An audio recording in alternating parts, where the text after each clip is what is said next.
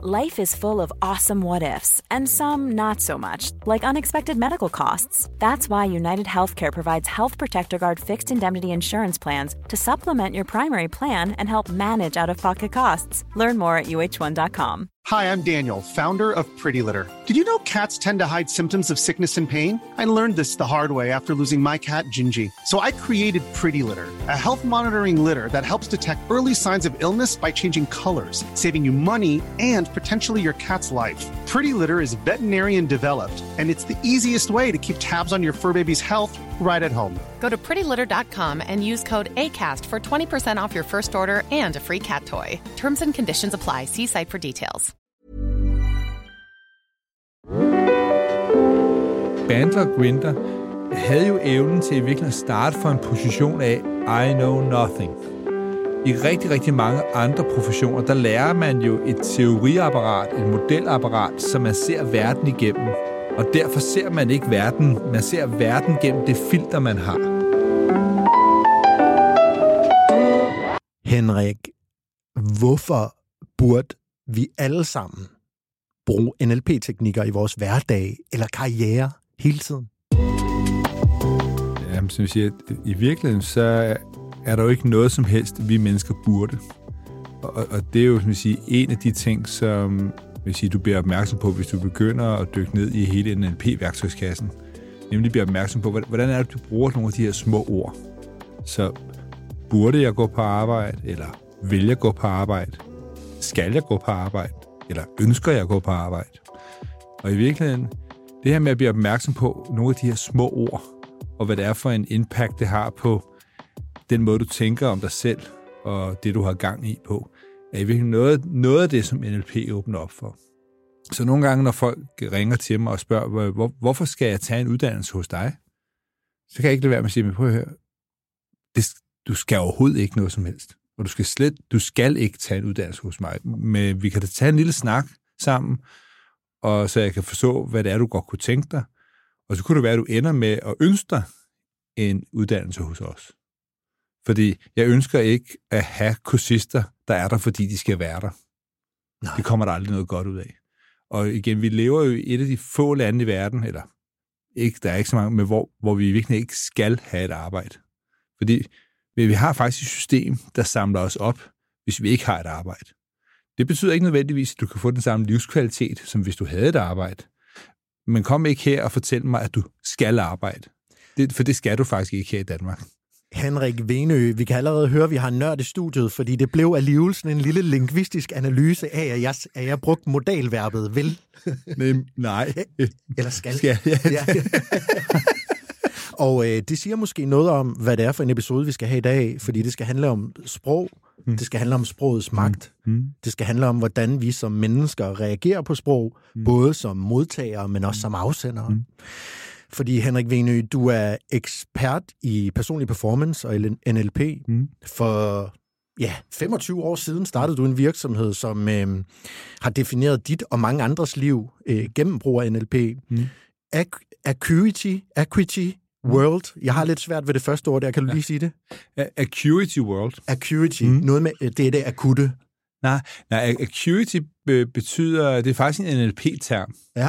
Øh, på dansk taler man om at være god til at kalibrere det her med at læse verbale og nonverbale signaler. På engelsk der hedder begrebet sensory acuity.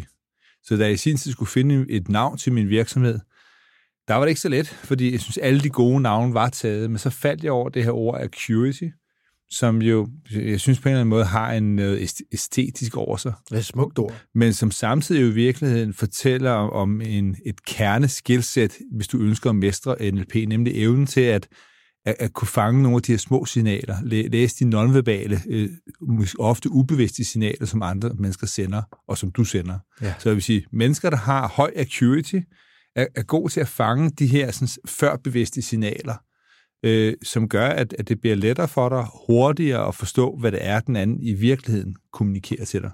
Så det, det, det er et ord, der på en og samme vis jo overhovedet ikke fortæller folk særlig meget, men folk, der virkelig ved noget med NLP, ved, okay, det her det er sandsynligvis en virksomhed, der beskæftiger sig med det. Ja. ja. Acuity World. Og det er så her, du er founder og mm. CEO. Ja. Og man kan jo sige, at din superkraft, det er så NLP, Mm. det er det, du bruger til at træne executives, Mm. bruger til at coache mennesker og lære dem om i særdeleshed ledelse og salg i dag. Mm. Jeg vil også lige vende mig, Henrik, inden at vi går videre i mere podcasten her, over til min medvært, Nikolaj Vitrup. Mm. Du er her jo i stedet for Mike, øh, Nikolaj.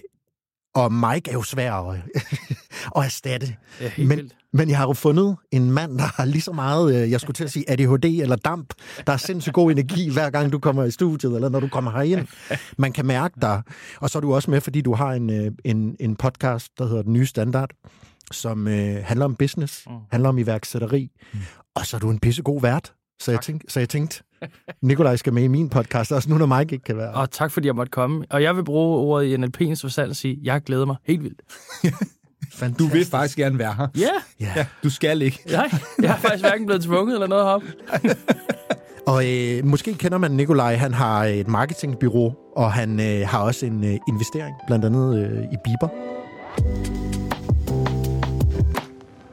Jeg vil lige vende mig om til øh, dig igen, Henrik. Mm. Da du... Øh... Nej, lad mig lige starte et andet sted. Mm.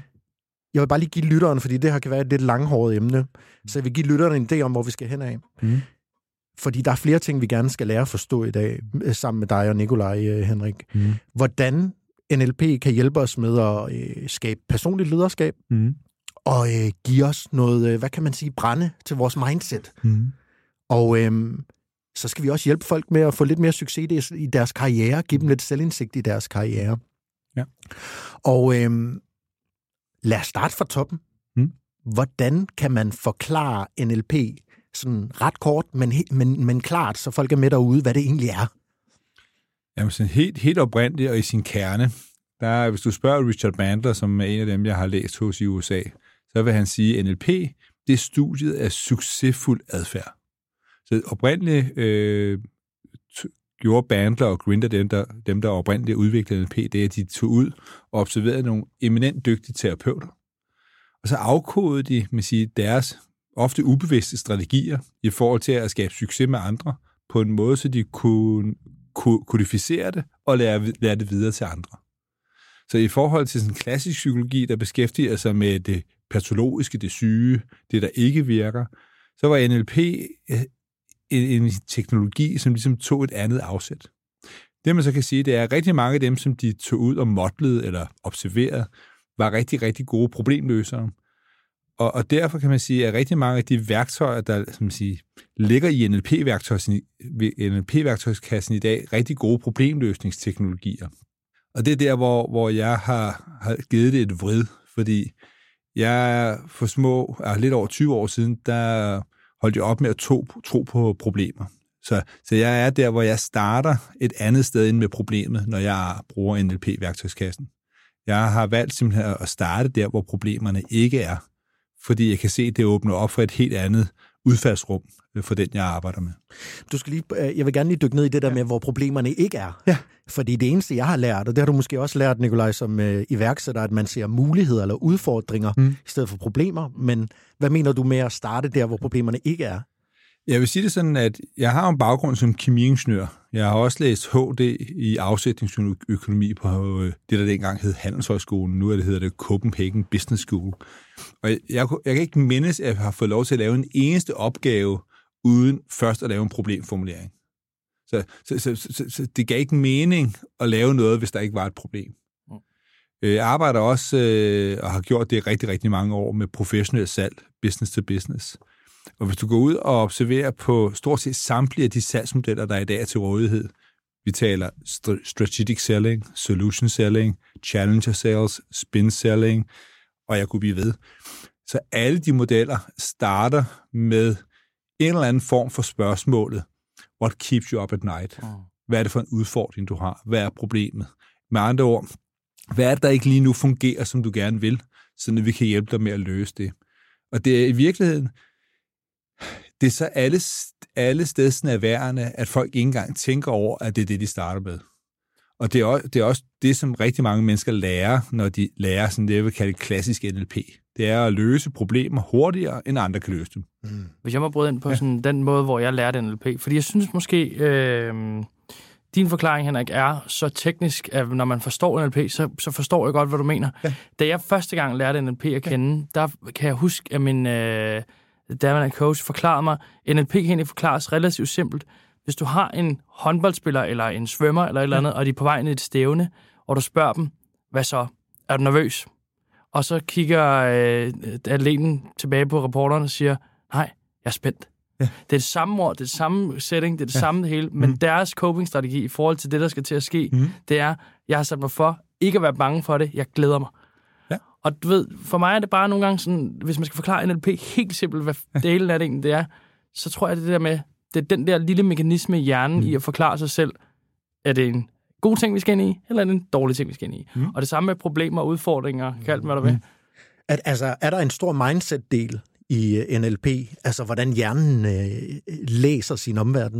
Jeg vil sige, det, er der, vil jeg sige, i, i klassisk NLP. Klassisk NLP er jo tog sit afsæt i, at Bandler og Grinder var meget interesseret i Chomsky og hele hans øh, sige, linguistiske model. Øh, Chomsky havde udviklet en model, han kaldte Transformational Grammar, der grundlæggende handlede om, hvordan er det sprog og adfærd øh, hænger sammen.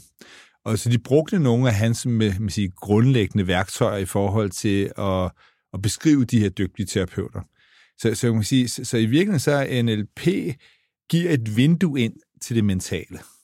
Men, men beskæftiger sig i virkeligheden ikke så meget med det mentale. De, de beskæftiger sig med det, der skaber det mentale. Mm. Så, så, så i virkeligheden NLP, i NLP lærer vi at hvis vi afkode de signaler, der kan fortælle os noget om, hvad der sker i det mentale. Mm. Men vi gør os ikke nogen idé om, at vi har adgang til det mentale. Mm. Altså, så, så, så, så, så, hvor, hvor at det, det er der sikkert klaverjant af andre, der gør meget bedre end os. Ja, så, det er vi, vi er der, hvor vi virkelig gerne vil have fat i, i, i noget, der kan observeres. Mm. Øh, noget, noget, der rent faktisk kan sanses og så bruger vi det i forhold til at påvirke man siger, det mentale. Når du så kommer ind i et rum, ja. fordi nu sidder vi jo her, tre, mm. mænd, tre mm. mænd, og jeg sidder her med mine miner ja. og min tilstedeværelse. Ja. Nikolaj sidder med hans tilstedeværelse ja. derovre.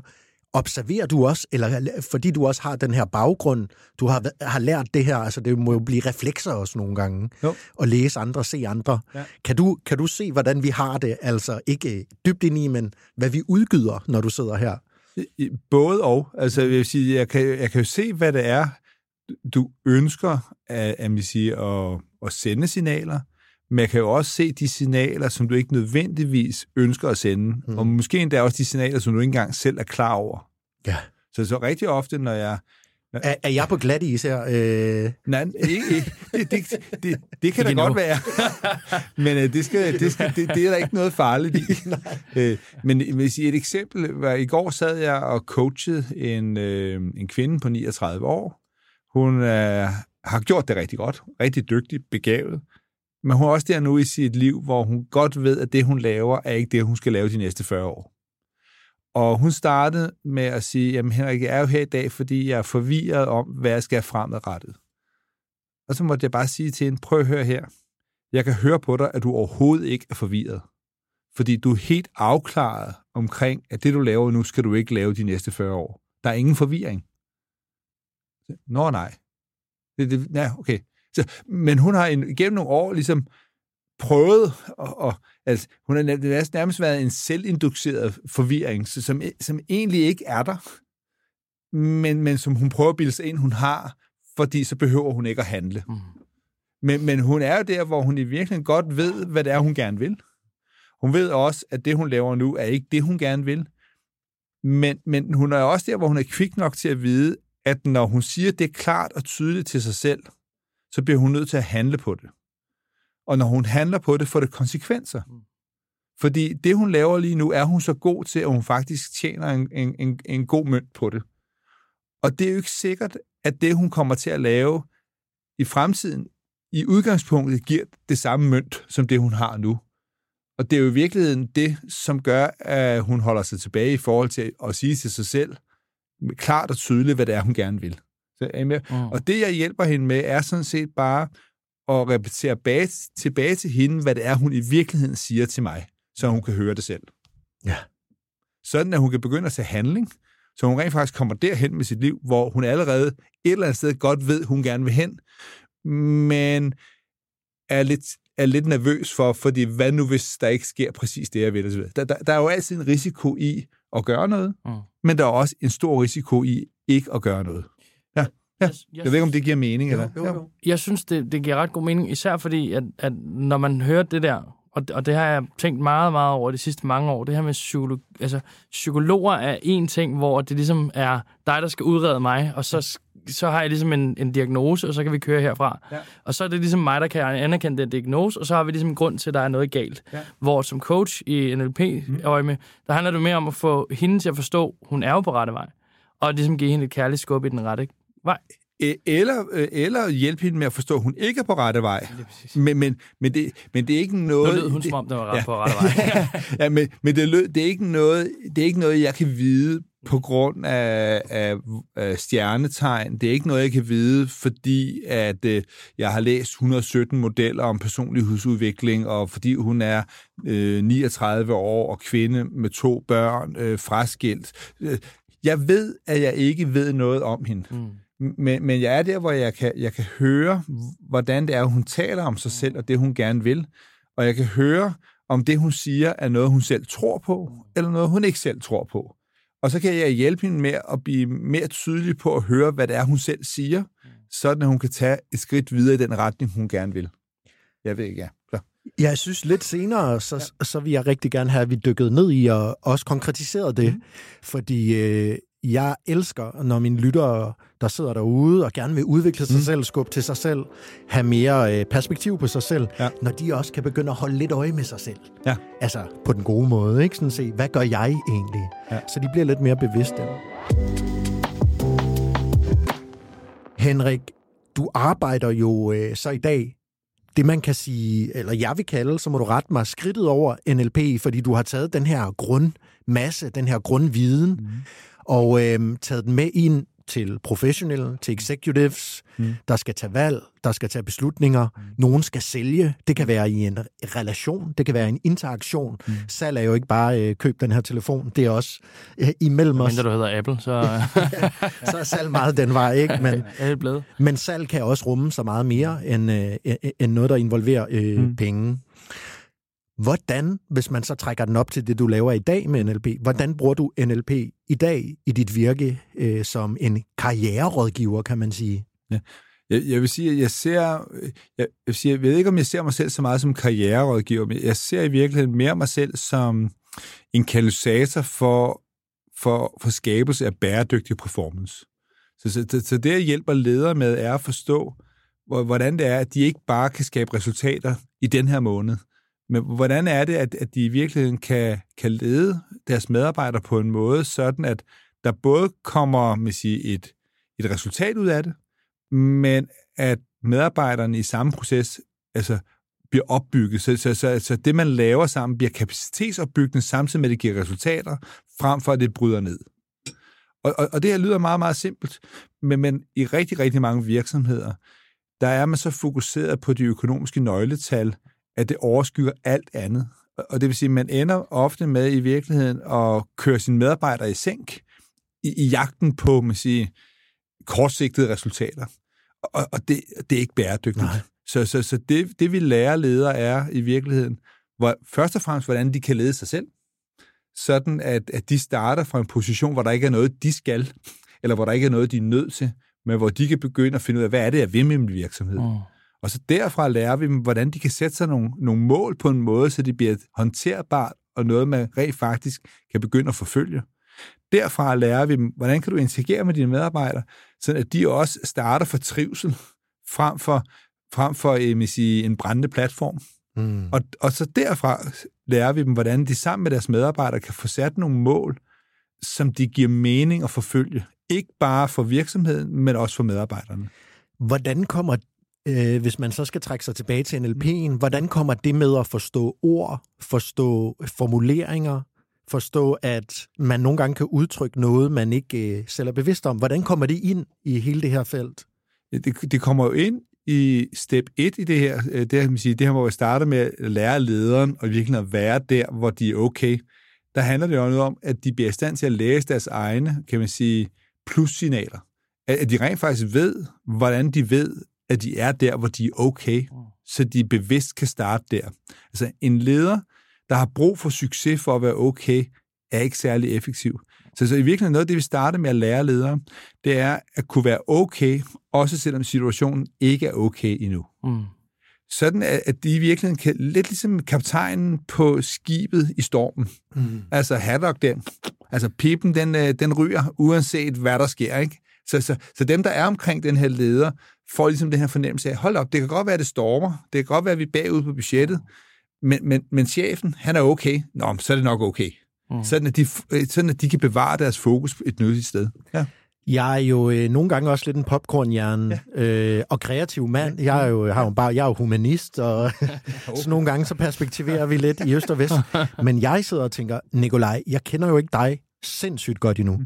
Jeg ved, du er en succesfuld mand. Jeg ved, du har drevet meget forandring, mm. meget vækst. Mm.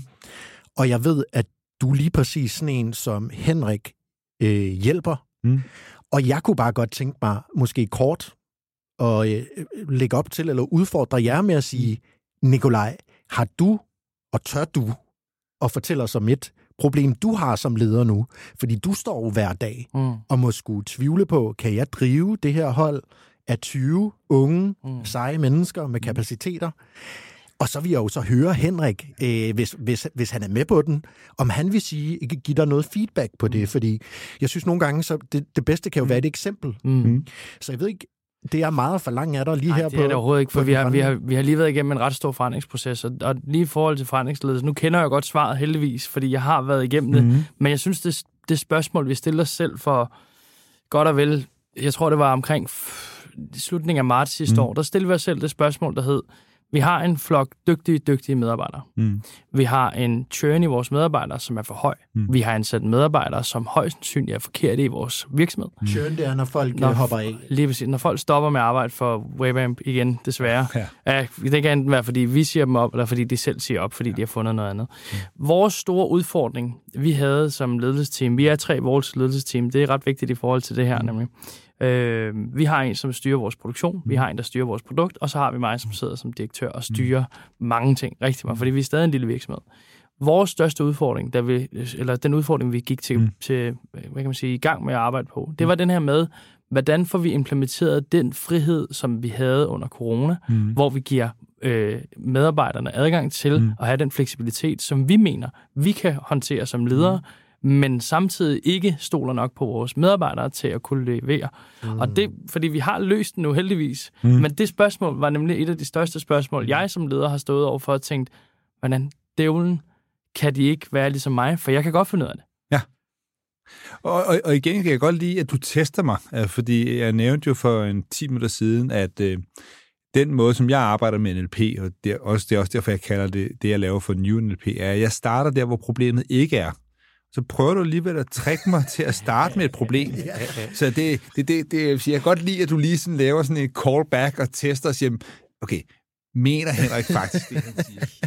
Jeg tror, der er du foran mig, Henrik. Det, det glemte jeg lige at tænke over. Men, ja. Øh. så, så, så, så, så igen, så hvis, men, men, men det er stadigvæk et godt eksempel, fordi det er meget, meget, meget få øh, executives, der kommer til mig på en solskinsdag, hvor der er medvind på cykelstien, og bare alt spiller.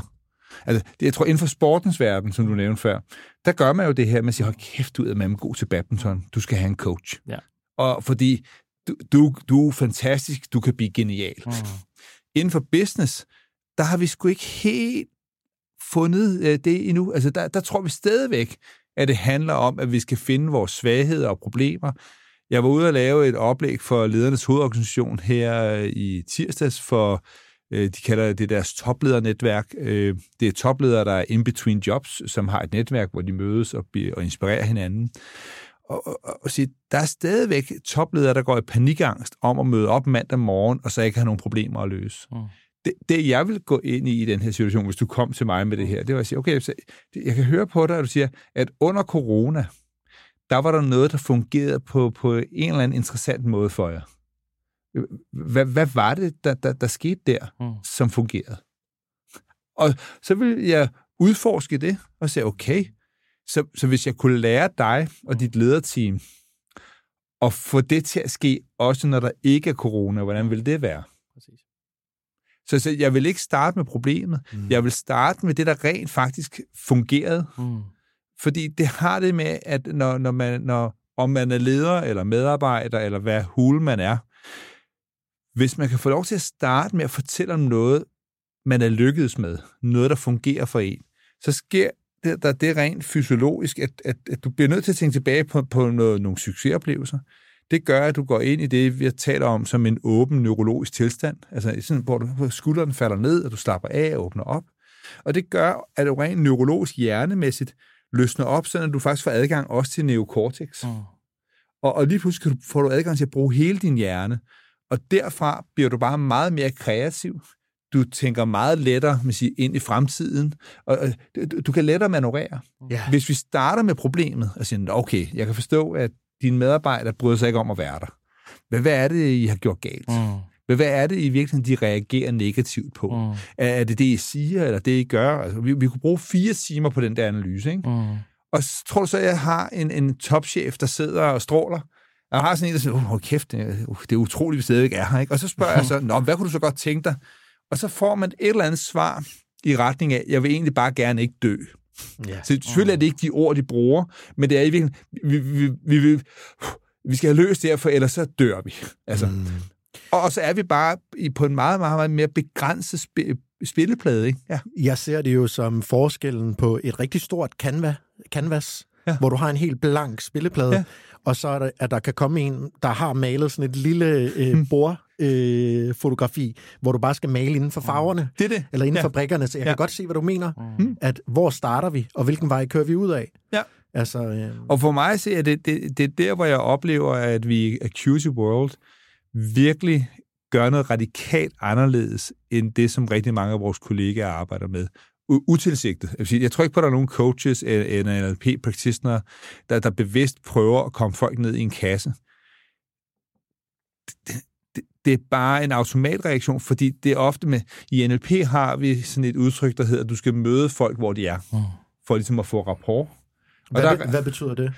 Det betyder, at hvis der kommer en ind, der hænger med ørerne, så skal du hænge lidt med ørerne. Okay. Spejle Fordi, eller ja, ja, det, det, så spejler du eller matcher du, ja. så du får rapport.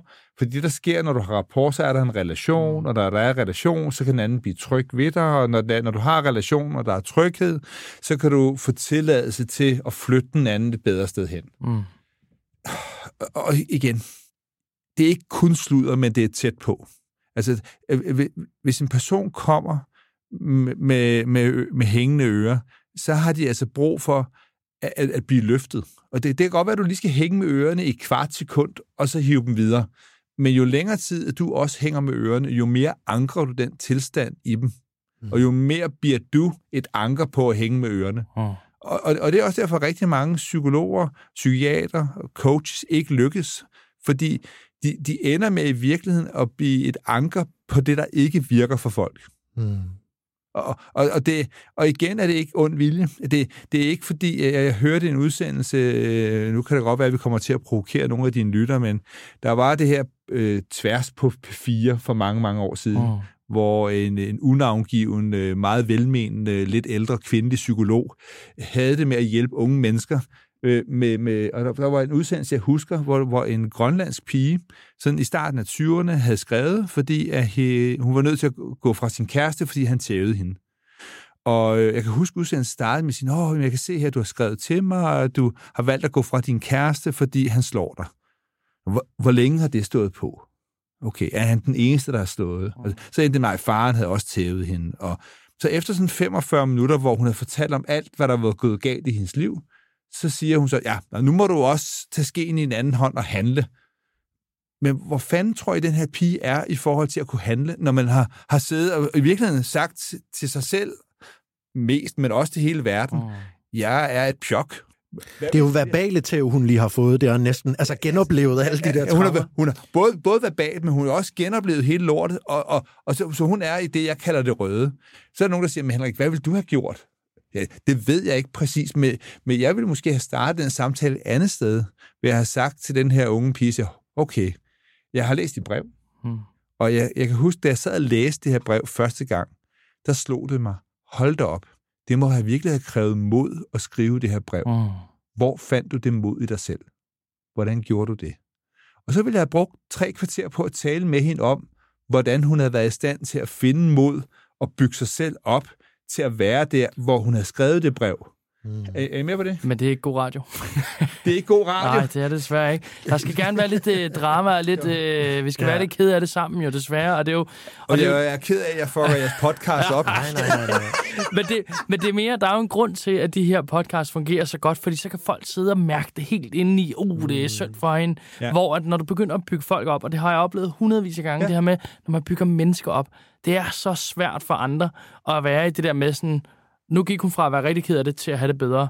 Uha, nu er det svært. Fordi nu er jeg, jeg har, hun, er jo, hun er jo normalt sådan her. Hun har det jo ikke normalt godt, så nu er det mærkeligt, hun, du ved, har det bedre. Ja. Jeg, jeg havde en anden oplevelse, og det var for nogle år siden, hvor at jeg havde lavet et lederudviklingsforløb for direktionen i Odense Kommune. Og efter vi havde, var kommet i gang med det, så kom øh, direktøren for socialområdet og sagde, Henrik, det skulle spændende det her, fordi jeg synes jeg virkelig, det har givet mig noget.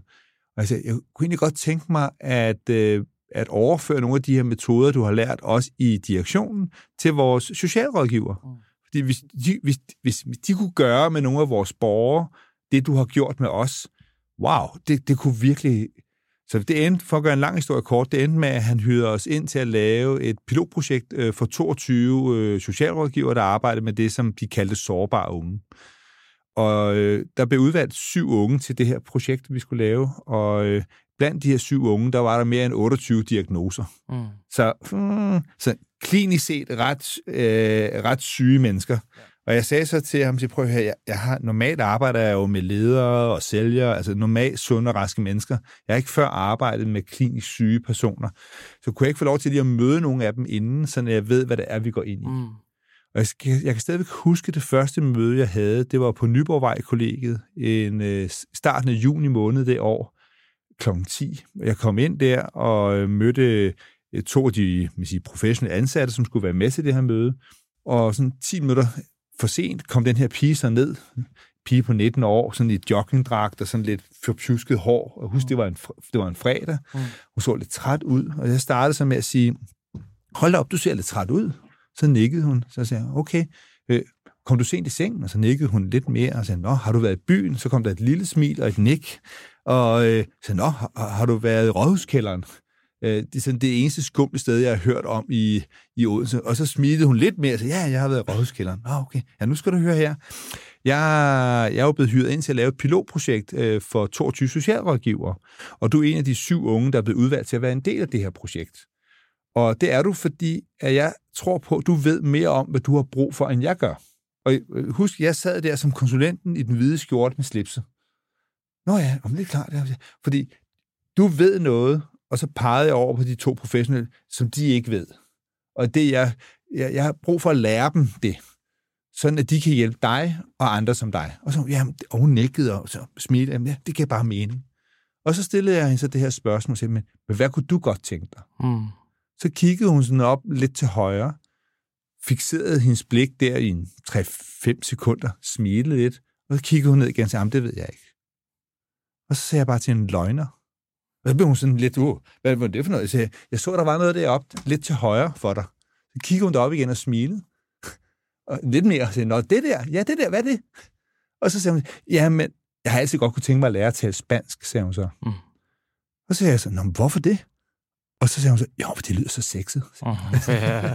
og, og så havde vi en halv times øh, snak om, når, hvad der skulle til for at lære at tale spansk, og hvordan hun gribe det an, og hvad det ville give hende. Og, og efter det der møde, så de to professionelle, de tog så fat i mig og sagde, Nå, men Henrik, det var godt nok underligt, fordi normalt, hun har jo social angst, og mm. taler ikke med fremmede, men, men her sad hun jo bare og snakkede.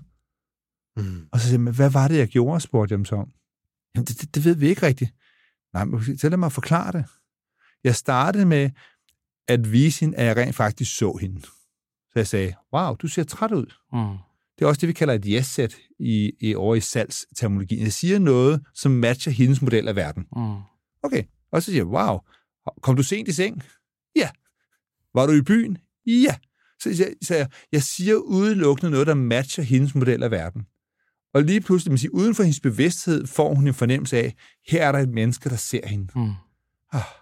Og når jeg kan se at hun ligesom er landet i at være okay, også før hun selv er opmærksom på det. Fordi vi er jo ikke gået i gang endnu. Er I med på det? Mm. så spørger jeg hende, hvad er det, du godt kunne tænke dig? Og jeg har aldrig mødt et menneske, som ikke ved, hvad de gerne vil. Jeg har mødt rigtig mange mennesker, der ikke kan sætte ord på det. Mm. Men det, hun viste mig nonverbalt ved at kigge op og lidt til højre og fixere sit blik der, var, at der var noget. Mm. Men hun er jo blevet trænet sig i hele sit liv til, at hver gang hun har sagt til et voksen menneske, hvad hun gerne vil, så er det forkert. Mm. Så, så, så, så, så hendes tanke kan jo ikke være rigtig. Så derfor siger hun, det ved jeg ikke. Men jeg tror mere på, hvad hun viser mig, end hvad hun siger. Og da hun ligesom forstår, at jeg kalder hendes bluff, så åbner hun op. Og i den halve time var hun ikke syg. Jeg får lyst til lige at kondensere det, også for lytterne, fordi et, du møder hende, Mm. kigger på hende, Mm. ser hende. Mm. Du giver hende uh, mulighed for at træde ind. Ja. Ja. Og så bagefter, så tilbyder du, du hende ligesom også øhm, at blive set som et menneske og give udtryk for sig selv. Og, og, og være eksperten i rummet. Og være ekspert. Ikke være offeret. Ja. Jeg løfter jo hende op. Altså, ja. Der var nemlig der var et nøgleord der, som jeg har tænkt lidt over i noget tid nu. Fordi det er jo nemlig tilbage til i grundlæggende NLP, at det her med en offerrolle er jo også noget, man bruger rigtig meget energi på at definere, hvad er en offerrolle og hvad er en skaberrolle. Mm. Og en offerrolle har altid et verdenssyn, der siger, men det er synd for mig, uh, hvor er det hårdt, det er, det er en regnværsdag, og det er, sådan er det altid. Det er altid lort i Danmark. Hvor en skaber går ud og siger, fedt, det er regnvejr, så kan jeg få brugt noget af mit fede regntøj. Ja. Og du ved, det er jo den der, du ved, det, det er jo igen det er så simple kognitive ting, der gør forskel. Men igen, det handler om træning i rigtig, rigtig, rigtig, rigtig, rigtig mange år. Mm. Hvor det her, det sidder så dybt. Og det er, jo- altså nu er jeg selv diagnosticeret med ADHD. Ja. Jeg har meget, meget simpelt ved at sidde stille, og jeg har meget simpelt ved at lære, ja. hvis det er noget, jeg gider. Ja. Ja. Og det er lige præcis den, der er den svære i den her, det er, fordi diagnosen fortæller mig, at jeg er dårlig til at lære, jeg kan ikke koncentrere mig, jeg er bygget... Det er det, og jeg, men det er først, når man begynder at finde ud af, jeg har jo reelt set ikke de begrænsninger, som man bliver fortalt. Man har nogle af begrænsningerne, og det er helt sikkert rigtigt. Men det handler mere om, hvor er det min opmærksomhed ledes hen, når jeg sidder et sted. Rigtig mange drenge, der har ADHD, de kan jo sidde og spille computerspil i 8 timer. Ja. U, u, altså, er, er med på, altså, mm. altså, du skal ikke komme og fortælle mig, at de ikke kan koncentrere sig. Mm. Men, igen, Bandler, øh, en af dem, jeg har læst hos i USA, øh, en af udviklerne NLP, han har en af hans sådan lidt øh, ja, histor- sjove historier, var tilbage i slutningen af 70'erne, da NLP begyndte at blive kendt, var der en skole, der henvendte sig og sagde, oh, vi har de her sådan, livlige drenge, som det hed dengang. Kan du ikke hjælpe dem øh, med at, øh, at blive mere velfungerende i skolen? Og så sagde, jo, men hvad, hvad har I gjort op til nu? Jo, men de, de får det her medicin, altså som i princippet er speed. Øh, det hedder noget andet, når man giver det til børn. Ritalin. Ritalin, ja. Mm. Øh, og så sagde han, "Nå, men hvad hvad gør det? Jo, men det gør, at de bliver rolige og kan koncentrere sig. Så sagde han så, men er det ikke farligt at give mennesker Ritalin? Nej, nej, det er helt sikkert. Nå, okay. Så, så er det rigtigt forstået, at når man giver Ritalin til børn, så slapper de af. Men hvis man giver det til voksne, så kommer de op i hastighed. Hvis det ikke er farligt, hvorfor giver det så ikke bare til lærerne, så de kan følge med? uh. Nej, Præcis. Men, men, igen, men nu åbner I et helt andet kapitel, og det vil sige, altså, skolen, som vi ser det i mange dele af verden i dag, er jo ikke bygget til børn. Mm. Og, og sige, rigtig mange, at, at vi, der er rigtig, rigtig, rigtig mange børn, som er helt normale og sunde og raske, der bliver puttet ind i et psyksystem og reagerer sundt. Men fordi at de ikke passer i systemet, så skal de møves ind i systemet. Mm. Men det, det er sådan helt, det, det, der åbner vi op for sådan en helt anden øh, ormedåse, kan man sige. Ikke? Men ja, jeg ved ikke, om det er der, vi skal hen. Vi har altså at gøre med et kæmpe felt. Nu recapper jeg lige lidt på NLP her, mm. så med en matematiker og en øh, lingvist, mm. jo sad, som du også sagde i starten, sad og mappede og lavede et mm. teoretisk framework for, hvordan øh, mennesker lærer fra sig, og hvordan mennesker træder ind i verden. Mm. Man kan jo ligesom sige, det brød igennem i 70'erne, NLP'en, mm. i, i stor grad. Man havde jo studeret det i hundredvis af år, for vi har altid været interesseret i, mm. hvordan vi kommunikerer, og hvad der virker af kommunikation. Nogen kender måske øh, Tony Robbins, som er en af dem, der har fået en profil på NLP. Hvis man er interesseret derude og træde tættere på det her, så er der sindssygt mange fede bøger. Mm. Man kan for eksempel undersøge en model, som er sådan en klassiker, metamodellen mm. for NLP, som er meget konkrete redskaber. Mm. Og øhm, jeg vil gerne ligesom prøve at gøre det her lidt konkret også. Mm. vi sidder og, og, og lytter med et åbent øh, hjerte, alle os, der sidder og lytter til mere podcasten her. Så hvis man siger, hvis vi skal have et eller andet konkret, og jeg kan måske give dig et eksempel, Henrik. Jeg har jo lært øh, noget, som vi også har snakket om, at spejle. Mm. Det vil sige, at øh, det var så noget, du lige pillede lidt fra hinanden, men det er jo ret teoretisk for mig. Det er jo et værktøj, mm. som jeg har fået, hvor hvis jeg kommer ind i et rum, mm. Og øh, vedkommende, der sidder i rummet, er neutral, eller måske er sådan lidt mere tilbageholden, mm. så kommer jeg jo ikke ind og siger, hvad så? Yeah! Ja. Fordi at jeg har en bevidsthed. Mm om, at øh, vedkommende så måske vil blive lidt skubbet væk. Ja. Så det er et dårligt udgangspunkt. Det gør jeg altså nogle gange, når jeg kommer ind på forretning. Det bliver jeg bare nødt til at sige. Og det er fordi, nogle gange så virker det kontraproduktivt med det der med at skulle spejle. Når det for eksempel er en mandag morgen, og alle er lidt trætte, så virker det sgu meget godt med at bare sparke døren op og sige, godmorgen! Ja, og der har vi måske fået øh, øh, øh, en god regel for Henrik med, at det er godt lige at spejle, sådan, så folk ikke får paraderne op, ja. men så er det også okay at være sig selv og bygge rummet op. Jeg vil sige, for mig at man kan sagtens både spejle og være sig selv. Altså mm. på samme måde som, at jeg kan godt undervise på engelsk i Chicago, og stadigvæk være Henrik, selvom jeg er dansker. Ja. Så, så jeg tror virkelig på, at man behøver ikke at øh, blande med sin identitet ind med, i sin adfærd. Mm. Så det der med hele min pointe er, der er aldrig noget, der er rigtigt at gøre. Så, så, så igen for mig at se, det jeg godt kan lide ved NLP er, det er så antidogmatisk. Og, og, og, man siger, og i virkeligheden også antiteoretisk. Altså Bandler og Grinder havde jo evnen til i virkeligheden at starte fra en position af, I know nothing. Og det var en af grundene til, at de rent faktisk kunne se, hvad de her sådan, modeller, som de modlede, gjorde. I rigtig, rigtig mange andre professioner, der lærer man jo et teoriapparat, et modelapparat, som man ser verden igennem. Og derfor ser man ikke verden, man ser verden gennem det filter, man har. Og jeg tror, det er, som jeg siger, det, det som Bandler Grinder gjorde, da de modlede, var jo, at de, at de startede med at forstå, at de ikke forstod, og mm. de ikke vidste. Så nysgerrigheden. Ja, det var, det var det vil sige, den ultimative nysgerrighed. Ja. Så de, de, deres teknik i forhold til modle var, at de først og fremmest gik ind, var sammen med den, der kunne noget, og så imiterede de det, den anden gjorde. Altså, og når de kunne gøre det samme, uden at forstå, så begyndte de at pille adfærd fra, indtil det ikke længere virkede. Så, så i virkeligheden var det en meget mere monkey see, monkey do exercise, ja. end det var, nu skal jeg forstå, hvad det er. Du... De, de startede ikke med forståelsen. Mm. De startede med den rene observation, og så, så, og så kopierede de adfærden, og hvis det virkede, så fortsatte det. Hvis det ikke virkede, gjorde det noget andet. Og det, der, hvor, hvor de i virkeligheden også nogle gange bliver beskyldt for, at det er jo ikke videnskabeligt bevist. Nej, det, det er det nemlig ikke. Det er ikke en videnskabelig model. Det, det er meget mere en øh, pragmatisk øh, model, der handler om i virkeligheden at sådan set bare at komme til stede og se, hvad der sker, og observere, om det, jeg gør, virker, hvis det virker, så fortsæt. Hvis det ikke virker, så gør noget andet. Men hvis du efterlyser sådan nogle konkrete, praktiske sådan NLP-teknikker, ja, værktøjer eller et eller andet, ikke? det var det, du spurgte efter. Ja, ja også bare i dit liv, ja. hvad du har mm. erfaret, kan virke for dig.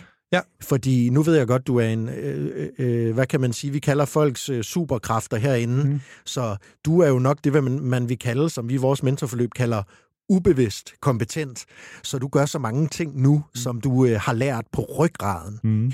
Men hvis man er bevidst inkompetent, mm. er der så noget, man kan bestræbe sig på at gøre?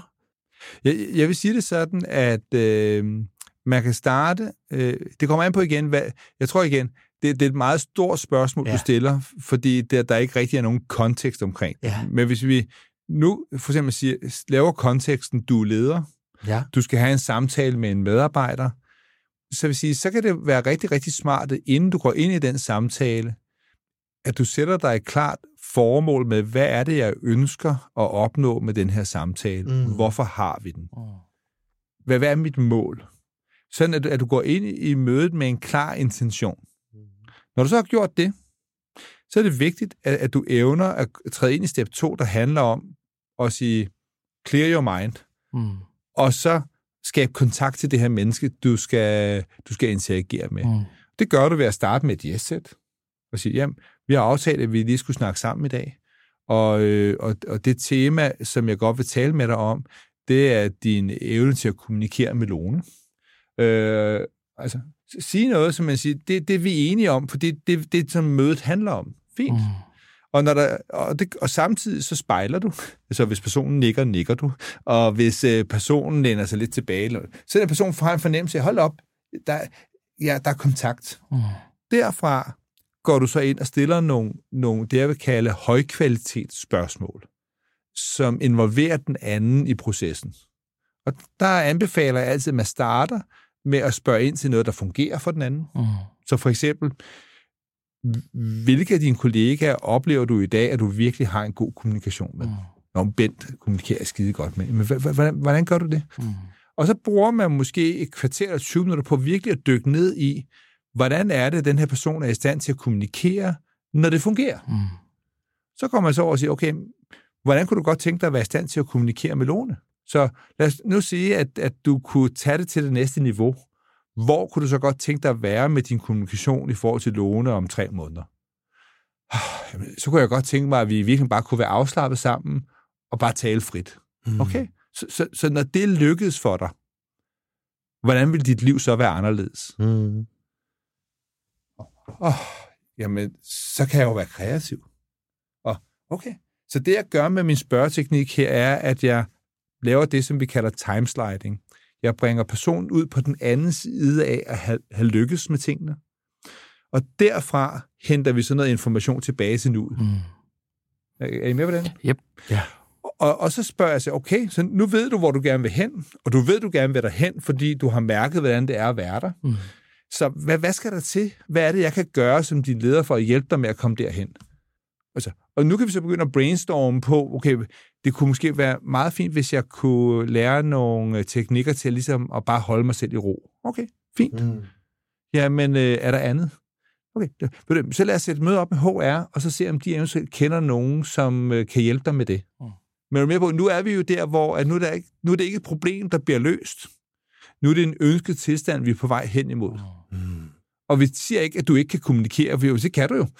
Du har masser af eksempler på, at du kan kommunikere. Og, og man, så man på en eller anden måde får skabt en samtale, der starter med, hvad virker? Hvor vil du hen, du? Hvad skal der til? Og hvad er det første, vi kan gøre? Mm. Sådan at du får, får spændt elastikken på den fede måde, så du får skabt det, jeg vil kalde et burning desire, i stedet for, at det er en burning platform, øh, der, der motiverer. Så det, det er et meget simpelt værktøj. Jeg kalder den model for Meta Model Plus. Øh, den, den kan man finde under det. Ja. Fantastisk, øh, Henrik. Jeg var med, og øh, så det lidt også som en dans. Hmm? Altså på den måde, at når vi snakker sammen, hmm? så vil man jo gerne, man sidder der også som leder, nu hmm. her i det her eksempel, ja. så man vil jo også gerne have folk til at møde det man, der hvor man gerne vil have folk hen, hmm? og uh, invitere dem indenfor, hmm? og se dem. Jeg, jeg har aldrig mødt, mødt nogle mennesker, der i virkeligheden ikke virkelig vil noget, noget produktivt, noget konstruktivt, noget resultatskabende. Jeg har mødt rigtig, rigtig mange ledere, der uforvarende bringer medarbejderne ind i et rum, hvor det bliver umuligt for dem at bevæge sig den vej. Ja. Fordi der er meget mere fokus på, det skal du lave om, det skal ja. du fikse. Og, og, og når man igen pointerer problemet og tværer det op i hovedet på en person, mm. så går der modstand i lortet. Men det er jo, men det er jo bare grundlæggende, det er jo bare på, øh, hvad hedder det, positiv psykologi. Altså, vi kommer bare ingen steder, hvis vi sidder og råber hinanden, eller sidder negativ over for hinanden. Og det er jo den der med, at, at vi kan godt blive enige om, det går helvede til det med dig, Lone. For helvede, det går dårligt. Men det kommer vi jo aldrig videre af. Altså, vi bliver nødt til at have også en eller anden mulighed for, at det menneske, der sidder over for en, har ingen anden form for at tro på, at det her det faktisk kan lykkes. Hvis man ikke har det godt, lærer man ikke. Hvis man er otte år og har et EHD og går i skole og ikke har det sjovt, lærer man ikke noget. Så trin 1 er, sørg for, at det er sjovt. Ved du hvad, jeg vil komme med et eksempel på det der. Fordi da jeg var ung, ikke, jeg gik i skole, der kan jeg huske en af mine øh, folkeskolelærer, og jeg, han kunne måske kunne en LP, måske kunne han ikke. Han var i hvert fald dygtig. Han tog mig ned, da jeg skulle lære engelsk. Ja. Der tog han mig ned, med ned og spille fodbold, for jeg ja. elsker at spille fodbold. Ja. Og så siger han, ved du hvad, fra nu af, når vi går ind i, øh, i boldburet, så snakker vi engelsk. Ja. Er det okay på den? Så spiller vi lige fodbold en halv time. Ja. Så lærte jeg engelsk på øh, ingen tid, og jeg taler øh, super fint engelsk i dag. og det er helt sikkert Hvor også... kan det være? Jamen, det kan ikke være svært svært, men jeg, han var også dygtig. Så, så, så, så det, det er der, hvor man siger, det her, det, når vi taler om det her, så lyder det fucking simpelt. Mm. Det er bare ikke det, der er det normale. De fleste af os har på højere læreanstalter lært, at hvis vi skal skabe en forandring for os selv og andre mennesker, så skal vi finde problemet, Vi skal finde og skabe den brændende platform. Altså, I det her land har vi en regering, der gik blanke for et halvt år siden, fordi de fandt ud af, at der ikke var nogen problemer. Ja. At, at, at, at det er jo crazy. Ja. Altså, jeg vil også sige, at, at, at, at, at, at det er... Men sådan er det ja, politik, det, jo. det, det, sådan behøver politik ikke at være. Nej, men det er altid... Nu, skal jeg, nu tager jeg lige marketingshatten på igen. Det er nemmere at sælge frygt.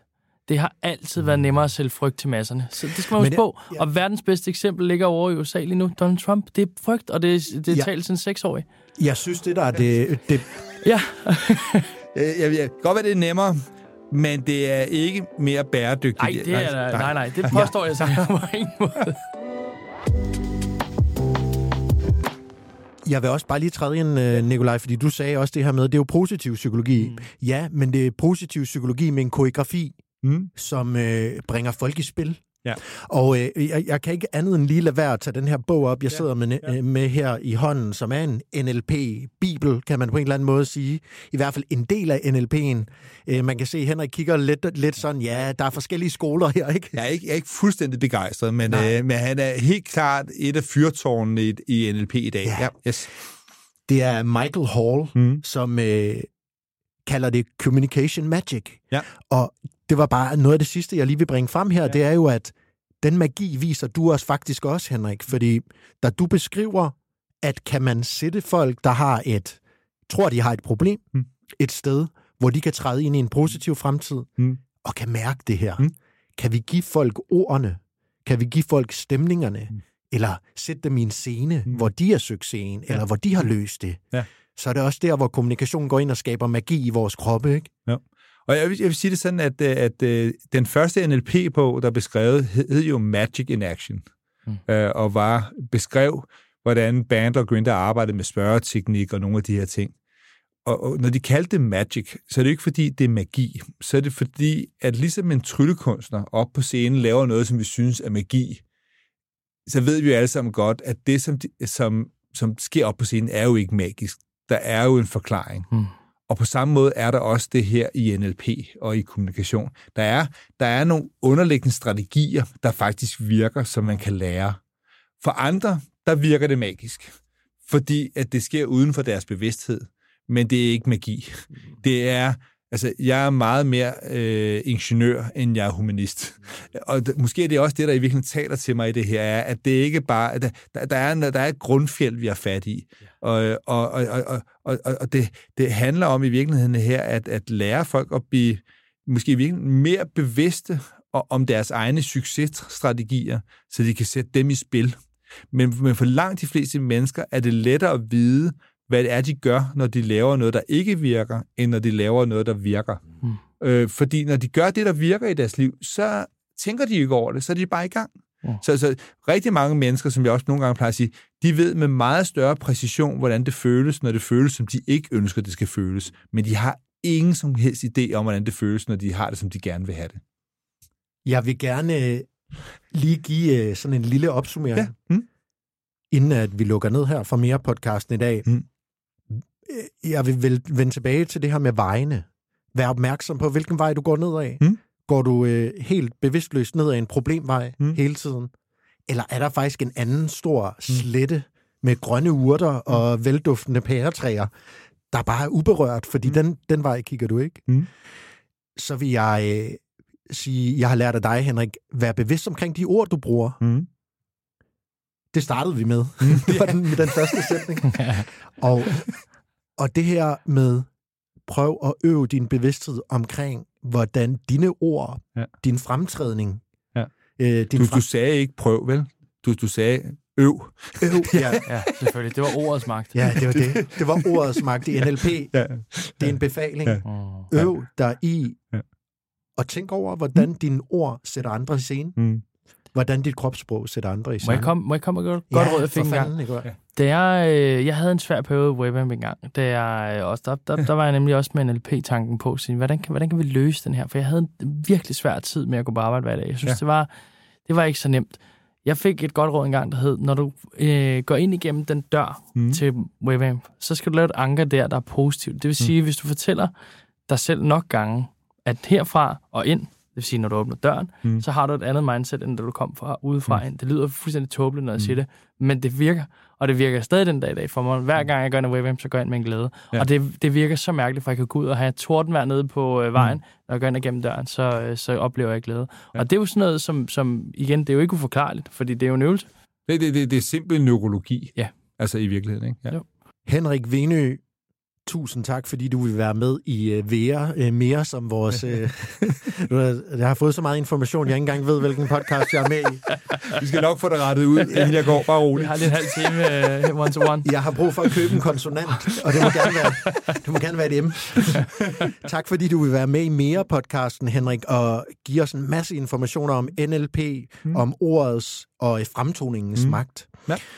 Nikolaj Vitrup, tak fordi du øh, vil være medvært her, øh, nu der, hvor Mike øh, har en lille baby, der øh, skal lære at gå og... Mm.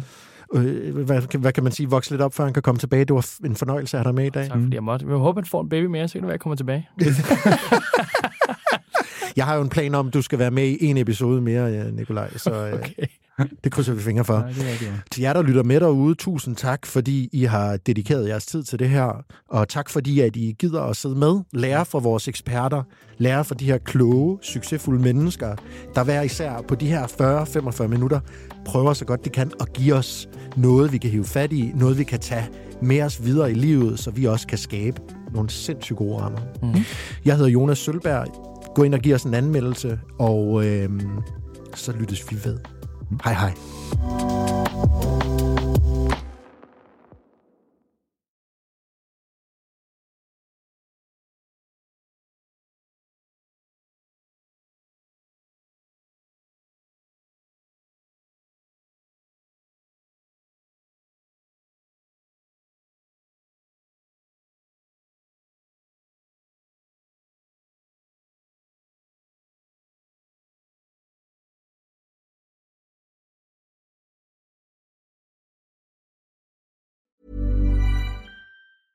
Hey, it's Paige DeSorbo from Giggly Squad. High quality fashion without the price tag. Say hello to Quince.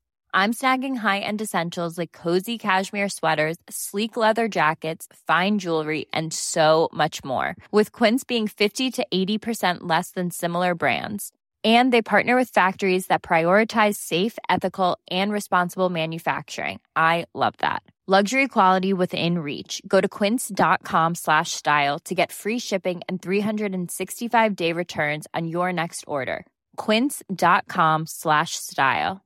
Imagine the softest sheets you've ever felt. Now imagine them getting even softer over time. That's what you'll feel with Bowl and Branch's organic cotton sheets. In a recent customer survey, 96% replied that Bowl and Branch sheets get softer with every wash. Start getting your best night's sleep in these sheets that get softer and softer for years to come. Try their sheets with a 30-night guarantee. Plus, get 15% off your first order at bowlandbranch.com. Code BUTTERY. Exclusions apply. See site for details.